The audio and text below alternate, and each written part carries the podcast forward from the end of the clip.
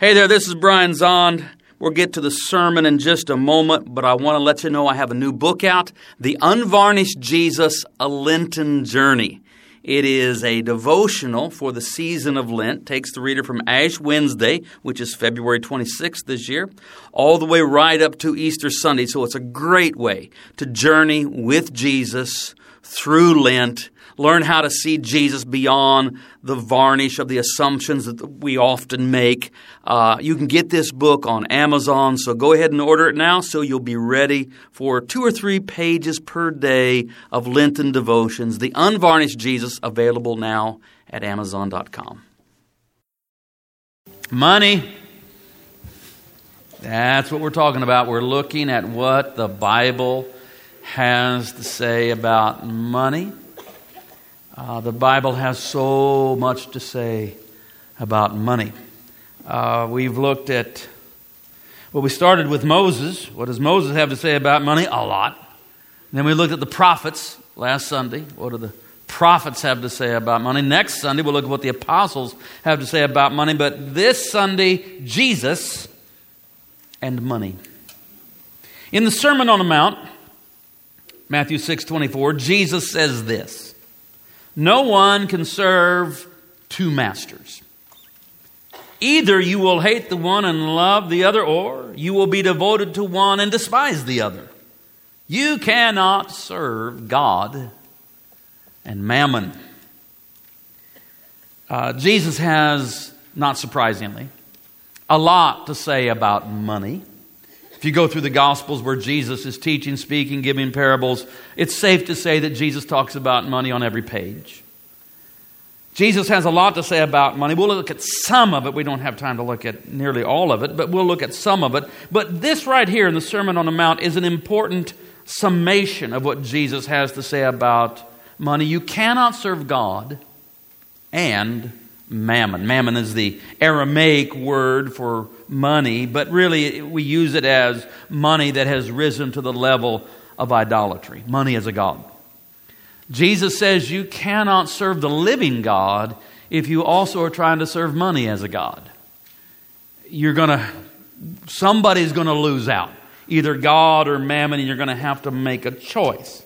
Now, we live in a world that, as it is, uh, we cannot escape from participating in the money system. I mean, that's a that's an impossibility. You know, you just you can't. We we engage in money all the time. We have to. There's no way around it.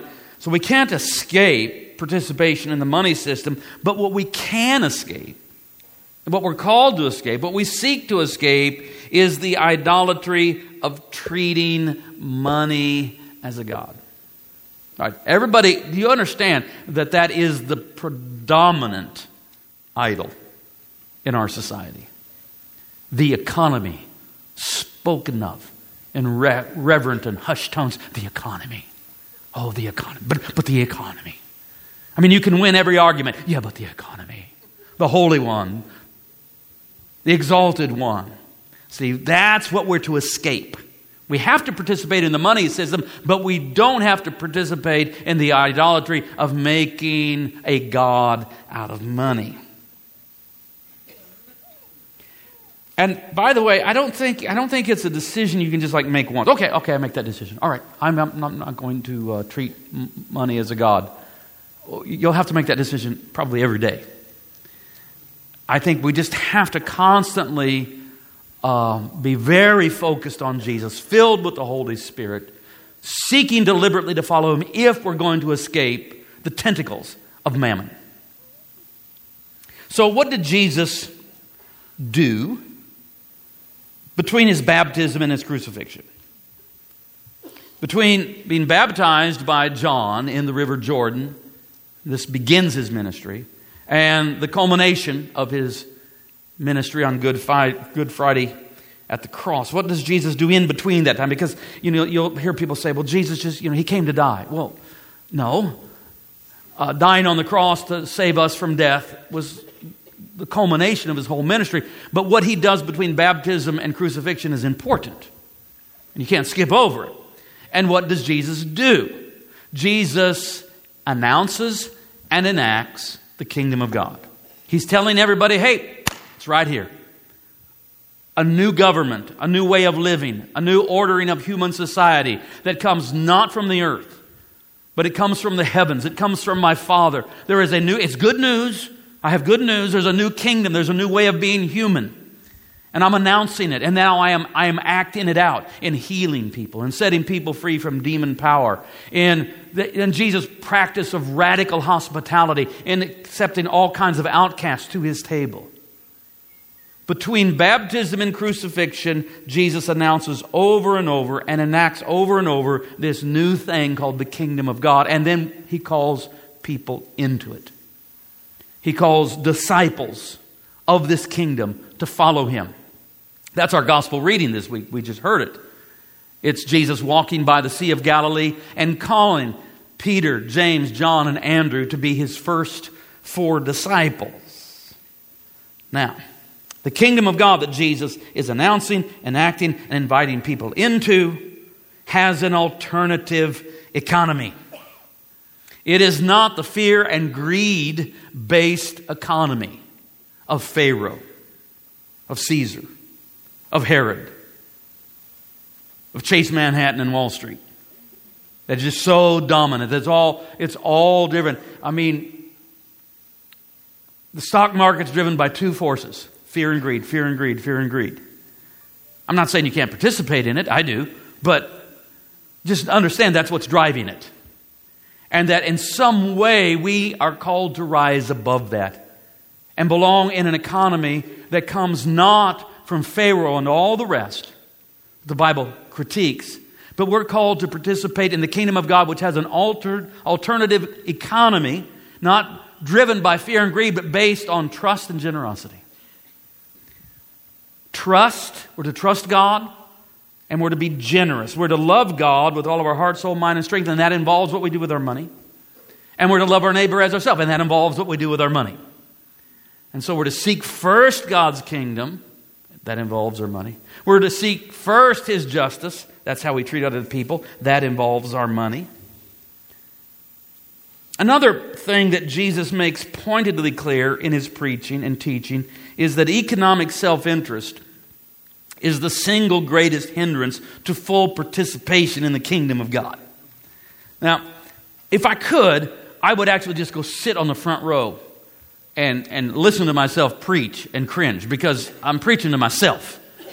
All right? I, I'm, not, I'm not up here saying you all, I'm saying we all are being very challenged by Jesus, but it makes, it's, it's just, it's clear that the single greatest, there, there are other challenges, but the single greatest challenge or obstacle to full participation in the kingdom of God that Jesus announces is economic self interest.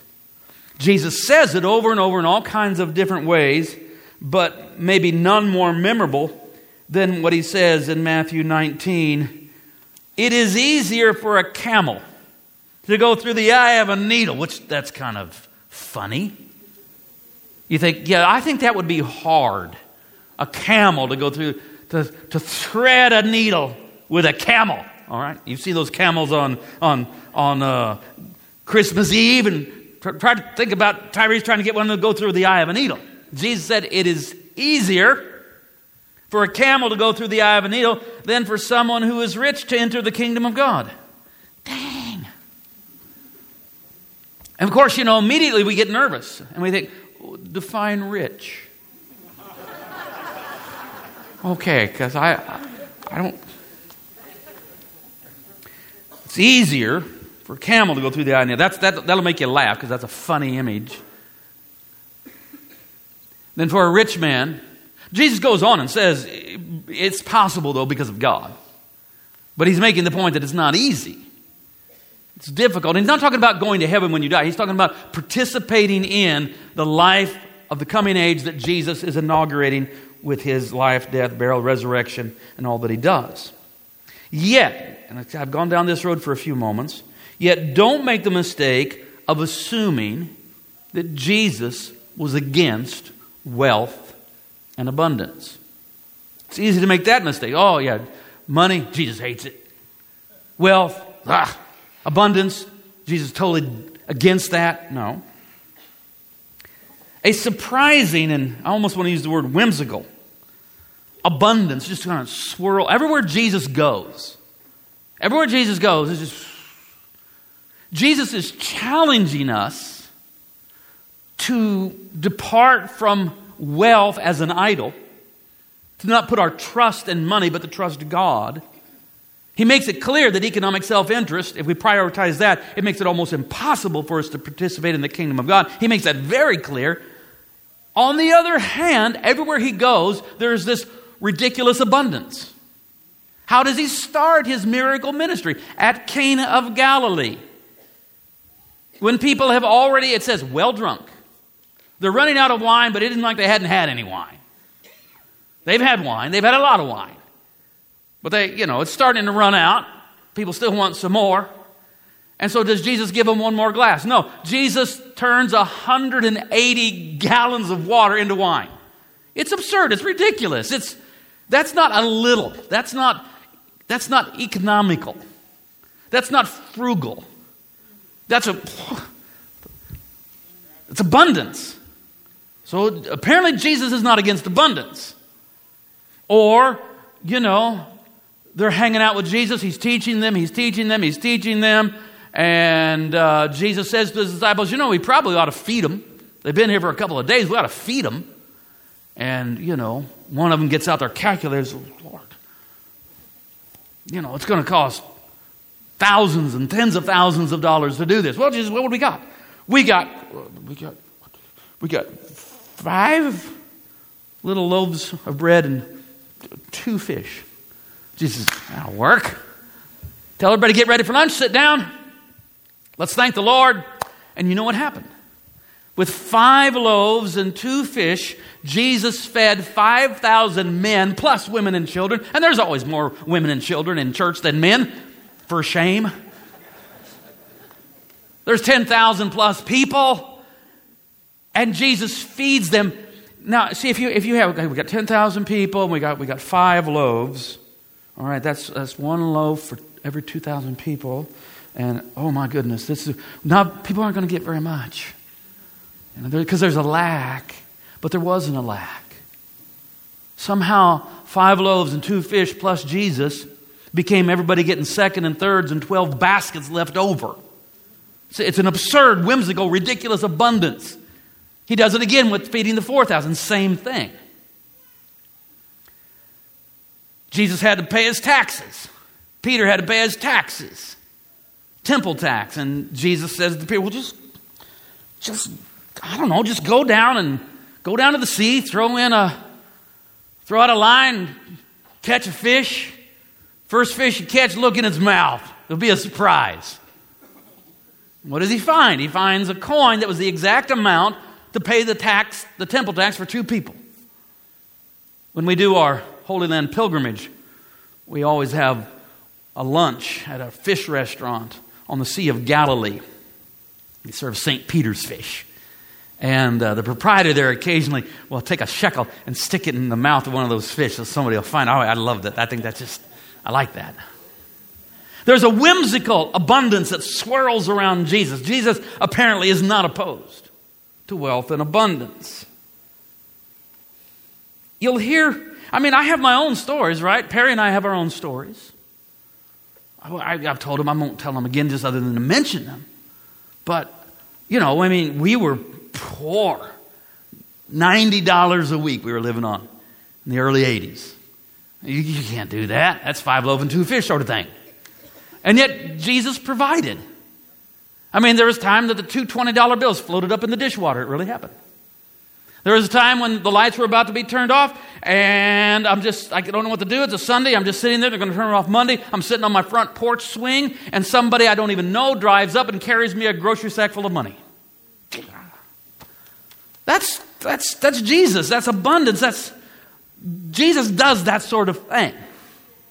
Now, there are people who will say that Jesus hung out with the poor. That's true. Jesus did. It's also true that Jesus hung out with the rich. He did both. Jesus hung out with the poor. It's true, he did. Sometimes you'll hear people say that as if it was exclusive. And Jesus gave a cold shoulder to the rich. It's not true. Jesus hung out with the poor, it's true, but Jesus also hung out with the rich. And sometimes that did and does offend people. It offended people in Jericho when he went and hung out with Zacchaeus. But you know, Zacchaeus, he was a tax collector, and, and then he repents and, and all that. But it wasn't always like that. As far as we can tell, Jesus' closest friends, other than his disciples, and these weren't disciples, these were friends. His closest friends are Lazarus, Martha, and Mary, siblings, brother and two sisters. Lazarus, Martha, and Mary, and they were rich.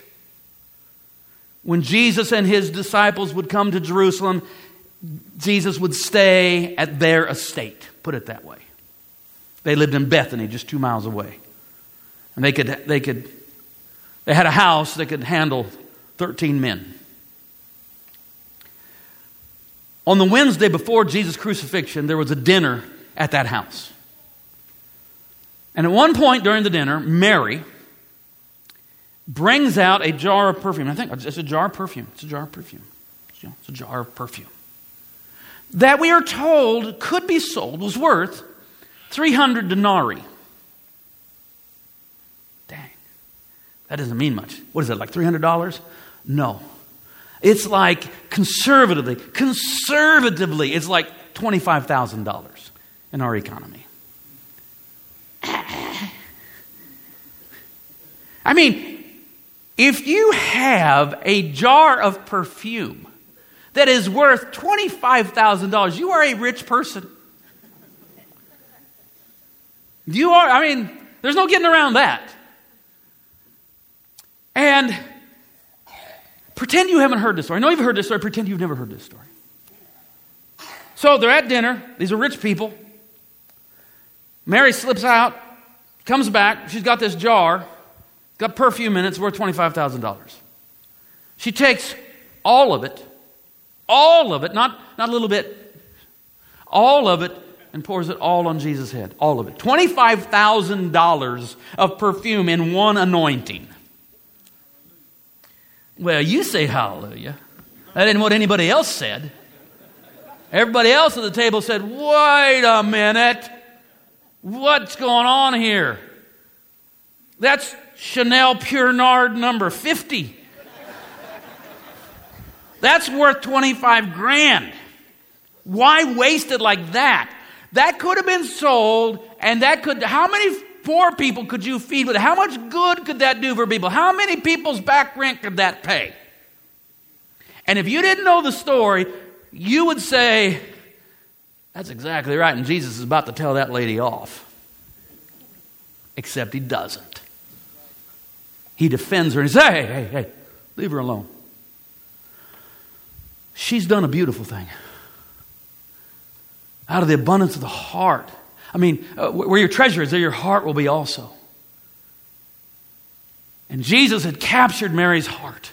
And she reaches into her treasure and she anoints him with $25,000 worth of pure nard. And Jesus said, Jesus didn't call it wrong. Jesus didn't condemn it. He says, The poor you have with you always. You don't have me with you always. She's done a beautiful thing. And I'll tell you what, wherever the gospel is preached, around the whole world, what this woman has done will be told in memory of her. And so it is. So it's hard to. See, the moment you think you got Jesus figured out, look out, he'll surprise you. I'll tell you this much you cannot use Jesus to champion class warfare.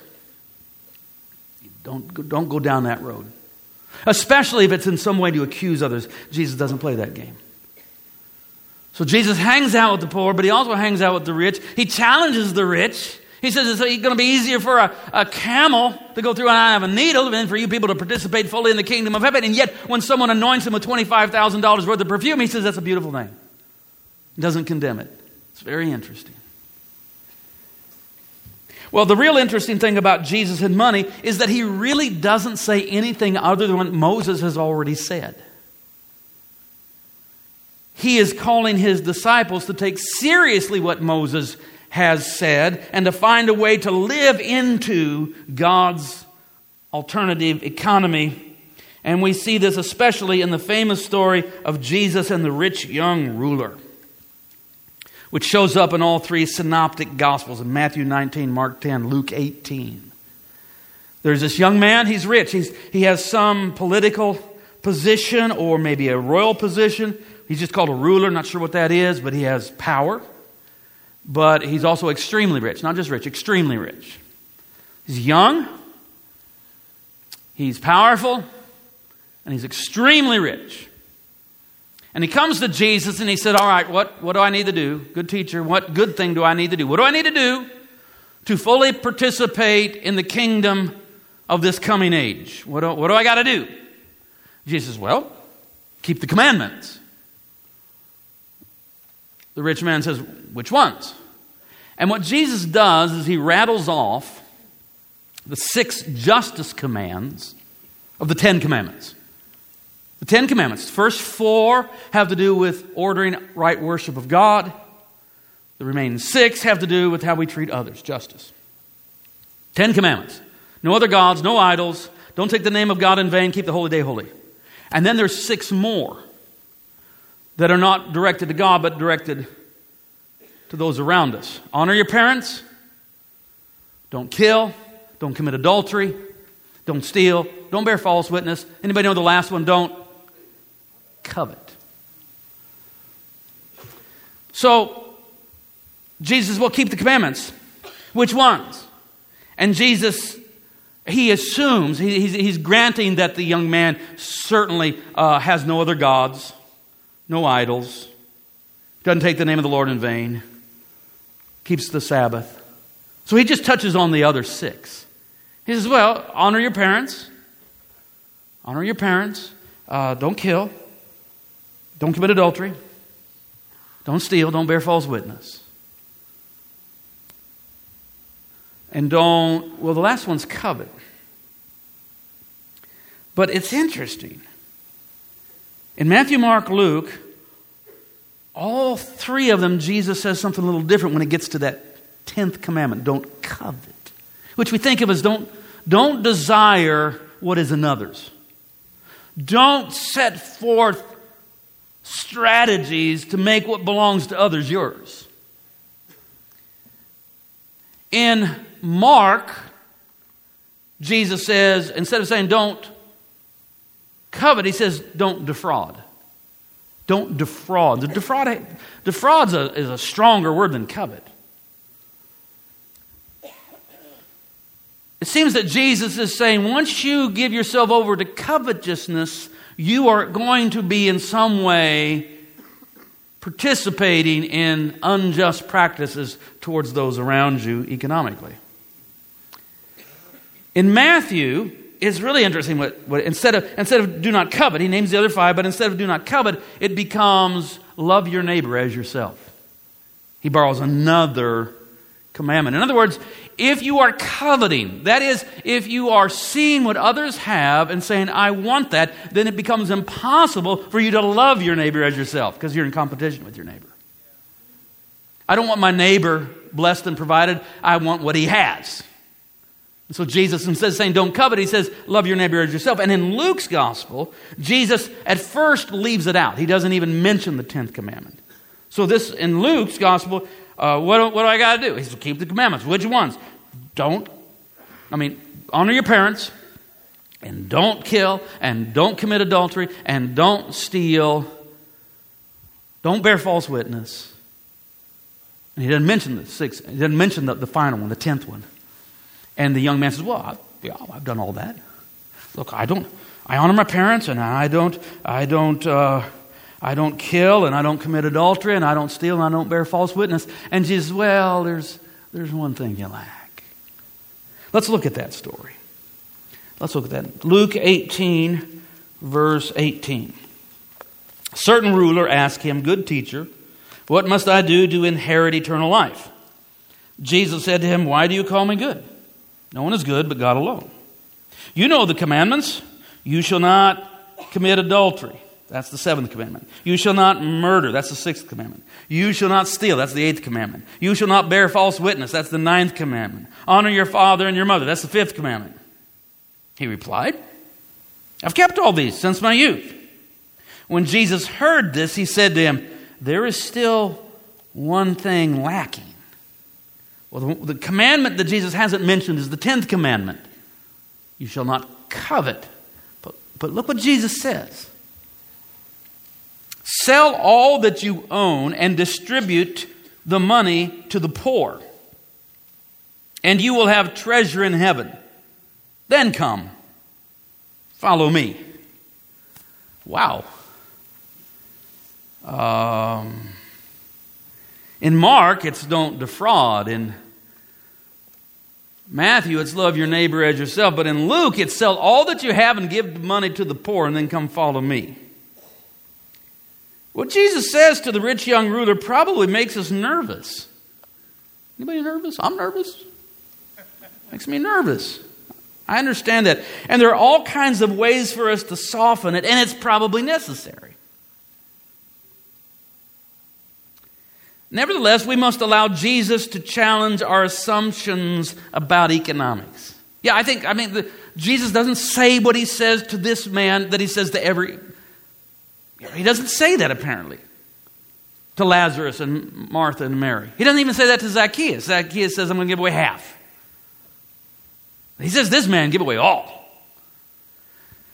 And it makes us nervous. Now, I, I think maybe, you know, maybe Jesus is actually inviting him to become a disciple. Remember when Jesus calls Peter and James and John and Andrew, his first four disciples that we heard in the gospel reading for this week? What did they do? They left their what? What did they leave? They left their nets, but that means they left their business. You know, just, just to, I mean, we know how it works out, but they don't know. They're going to leave their business and follow this itinerant, just started up preaching yesterday guy from Nazareth. That's risky. And I think Jesus is inviting this one to join their band, but it comes at a steep price. You're going to have to sell all that you have, give the money to the poor, come follow me, and then you'll have treasure in heaven. I know it makes us nervous. We've got to find ways to soften it. I get it. Nevertheless, we must allow Jesus to challenge our assumptions about economics. In other words, money cannot be a no fly zone for Jesus in your life. We cannot say, Jesus, you can talk to me about anything you want except money. most of us, me included, tend to think that, you know, my money is my money and so just back off. Uh, I understand that, but just don't assume that Jesus even relates to that. The foundation for all that the Bible has to say about money, Moses, the prophets, Jesus, the apostles, is this the earth is the Lord's and the fullness thereof. Now, we think, we're very proprietary. We think my money is my money, it's my money, it's my money. And God says, No, it's all mine. It's all mine. Everything you have is mine. And I'm very interested in what you do with what is mine. Let's finish the story. Verse 23 But when he heard this, he became sad, for he was very rich. Jesus looked at him and said, How hard it is for those who have wealth to enter the kingdom of God. Indeed, it is easier for a camel to go through the eye of a needle than for someone who is rich to enter the kingdom of God. There it is. Those who heard it said, Then who can be saved? He replied, What is impossible for mortals is possible for God. Then Peter said, Look, we have left our homes and followed you. And he said to them, Truly, I tell you, there is no one who has left house or wife or brothers or parents or children for the sake of the kingdom of God who will not get back very much more in this age and in the age to come eternal life. So this is kind of a sad story. The man doesn't he doesn't go. I mean, there's a, there's a tradition in the church that this that this rich young ruler was John Mark, who finally does become a but we don't know that. All right, let me just begin to bring this in for a landing because I see everybody just is about as uncomfortable as we ever want anybody to be on a Sunday morning. Let me say it this way Jesus does not teach Marxism. Jesus is not a Marxist. And like I love it, he's like, oh, I know that. He's not a Marxist. He's, he's not a follower of Karl Marx. And Jesus does not teach capitalist econ- economics either. He is not a follower of Adam Smith. Now, now you're back to being nervous again. You say, well, if he's not, if he's not a Marxist, Not a socialist, but he's not a capitalist. No, I know for good and well he's not a capitalist. Then what is he? What, what kind of a, what's the economic? Jesus teaches love economics. Jesus says the most important thing you can do with your money is to love God and love your neighbor. To love God. And that, and that comes first, by the way. You love God and then you love your neighbor. You say, ah, I don't need to love God with my money, I'll just love my neighbor. That won't last long. I mean, the scripture sets forth the great commandment. The first commandment is love God with all your heart, soul, mind, and strength. And then love your neighbor as yourself. Jesus teaches love economics. St. Augustine gave us this famous axiom love and do what you will. That there really is just this one great commandment love. Love God, love your neighbor.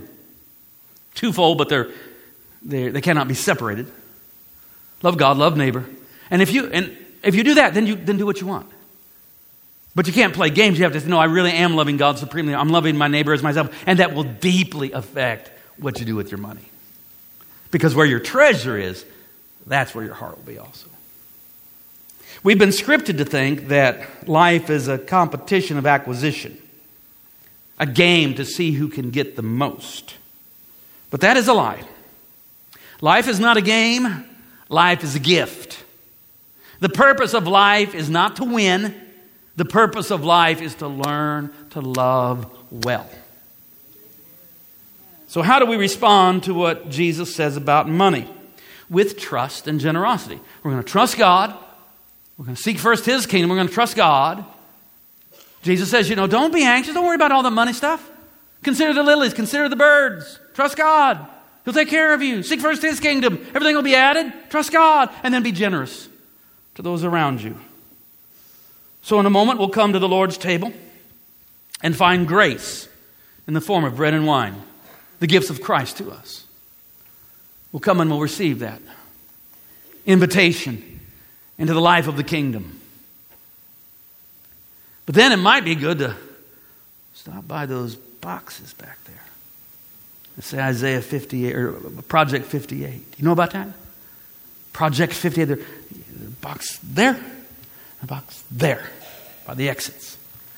Isaiah 58 says, the Lord says, This is the fast that I choose. This is the fast that I want. This is how I want you to fast. To loose the bands of injustice and to share your food with the poor. And so what we do is we have a place where you can give a little extra. We have tithes and armor, but there's a little extra there. As you leave, a little extra, just a little extra. Just give. Think, think of that's, that's where Lazarus is begging for the crumbs from our table. We put some of the crumbs from our table in that box, and then, then we tell you what we do. See your bulletin this week? There at the top, on the back page. Project 58. Your Project 58 donations helped a man in our community who is fighting cancer. And due to hospitalizations and treatments, he fell behind on his bills. We assisted with paying a utility bill. That's a miracle for that man. That's just a flat out miracle, right? And so Jesus says that's what you do with your money. You do stuff like that. So I'm going to come to the table of the Lord with you all. But before I get out of here, I'm going to go by the box and uh, love my neighbor as myself. Amen. Stand with me. The most important thing we can do with our money is to love God and love our neighbor.